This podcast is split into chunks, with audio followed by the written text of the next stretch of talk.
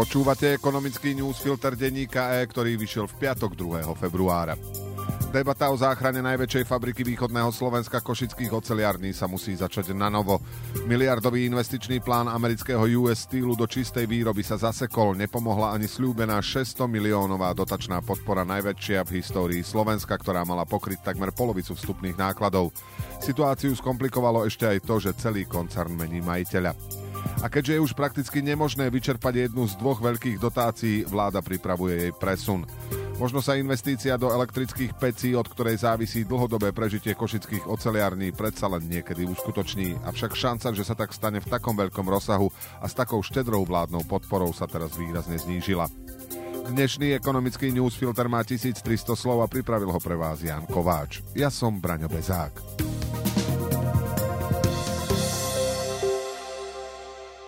Košické oceliárne zrejme prídu o 300 miliónovú investičnú podporu z plánu obnovy, od ktorej závisí mohutný program ekologizácie a od neho zase dlhodobé udržanie výroby a zamestnanosti. Dôvodom je čas vybudovať elektrické pece, ktoré majú nahradiť tradičnú výrobu ocele vo vysokých peciach je náročné.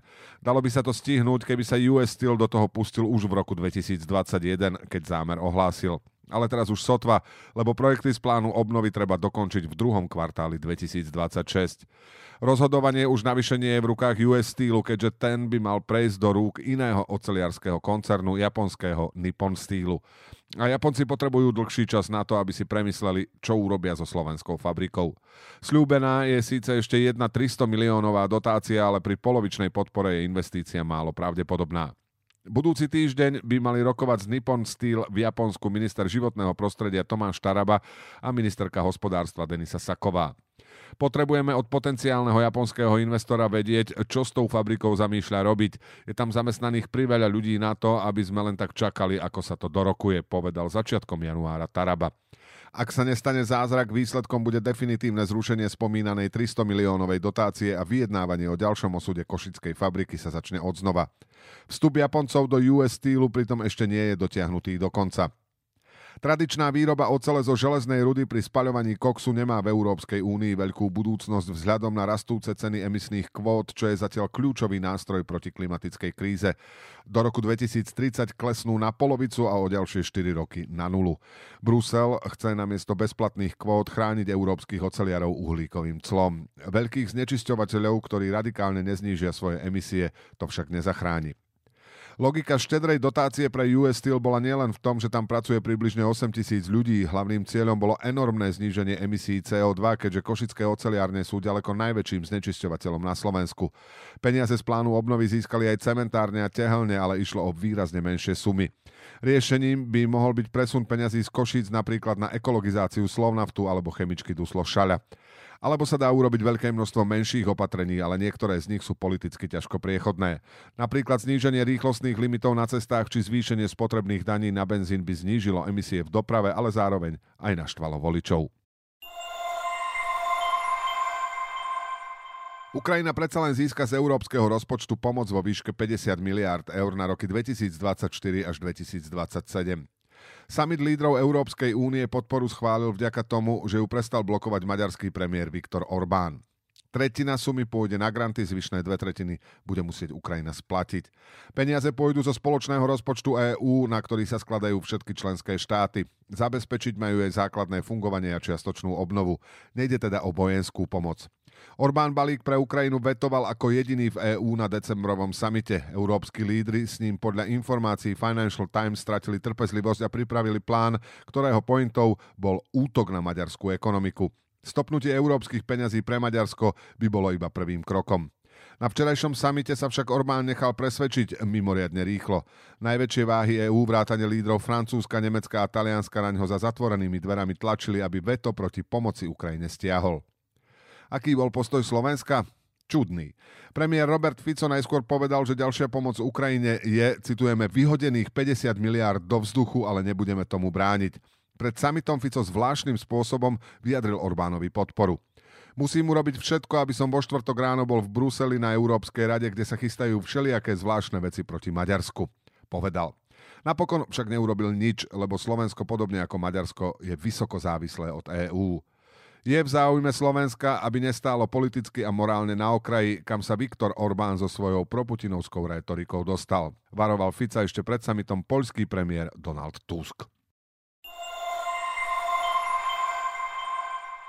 Je normálne, že si Slováci nekupujú toľko elektrických aut ako napríklad Nemci, ktorí majú vyššie platy. Za pomalým rozvojom elektromobility je však podľa odborníkov aj slabá štátna podpora. Netýka sa to len chýbajúcich dotácií na nákup elektromobilu či pomalého budovania nabíjačiek, ale aj pravidel používania firemných aut. Napríklad pri klasickom pohone má zamestnanec nárok na to, aby mu firma zaplatila náklady na palivo. Pri elektrickom aute nie. Pre firmy je pri elektroautách komplikované aj účtovanie spotreby. Odber elektriny sa síce dá merať, ale neexistuje na to jednotný návod, takže firmy spotrebu neúčtujú. Elektrické autá sú aspoň zvýhodnené tým, že sa dajú rýchlejšie odpisovať a majú aj nižšie registračné poplatky a daň z motorových vozidiel. Tá je pri čistých elektromobiloch nulová. Bývalá vláda pripravila viacero návrhov na zlepšenie, medzi ktorými sú dotácie na nákup elektrických aut a dobudovanie siete rýchlo nabíjačiek. Na zozname je však aj zjednodušenie účtovných pravidel a daňovo-odvodové výhody. Ministerstva na príprave zmien v súčasnosti pracujú. Inflácia v eurozóne sa mierne spomalila aj v januári a na Slovensku bol jej pokles prudky zo 6,6 na 4,3% Slovensko sa tým v rebríčku krajín eurozóny s najvyššou infláciou zosunulo z prvého na tretie miesto, o ktoré sa delí s Rakúskom. Na čele sa ocitlo Estónsko, za ktorým nasleduje Chorvátsko. Infláciu tlmia zvýšené úrokové sadzby a klesajúce ceny energií. Naďalej rastú ceny potravín, ale čoraz pomalšie. Na Slovensku infláciu stlačila aj vláda, ktorá aj v tomto roku štedro dotuje energie. Klesajúca inflácia znamená nádej, že Európska centrálna banka začne znižovať úrokové sadzby. Podľa ekonómov sa tak stane prvýkrát začiatkom jary alebo leta.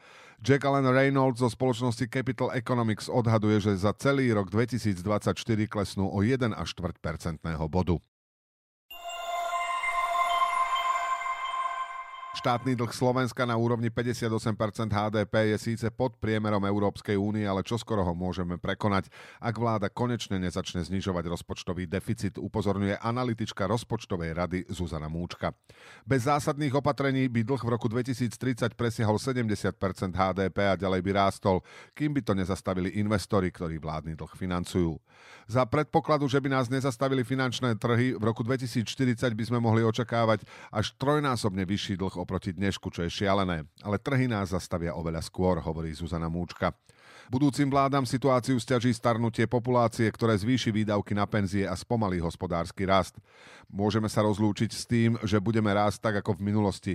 5-percentné rasty sú dávno minulosťou. Z dlhu nevyrastieme a kombinácia nízkeho rastu relatívne vyšších úrokových sadzieb spolu s deficitom budú prispievať efektom snehovej gule. Dlh bude rásť a rásť veselo ďalej, hovorí Múčka. Vláda musí podľa nej šetrením alebo zvyšovaním daní zlepšiť bilanciu rozpočtu o asi 6 miliárd, aby sa verejné financie dostali do bezrizikového stavu. Keďže sa to nedá urobiť i hneď podľa analytičky, treba šetrenie rozložiť v čase. Ficová vláda však v prvom roku svojho vládnutia hospodárenie nezlepšila, ale zhoršila. Teraz by mala predložiť plán na zníženie budúcoročného deficitu, ktoré bude pri tejto populistickej vláde určite zanedbateľné. O to ťažšie bude zastaviť rast dlhu v budúcnosti. Ekonomický newsfilter pre vás pripravil Jan Kováč. Do počutia v pondelok.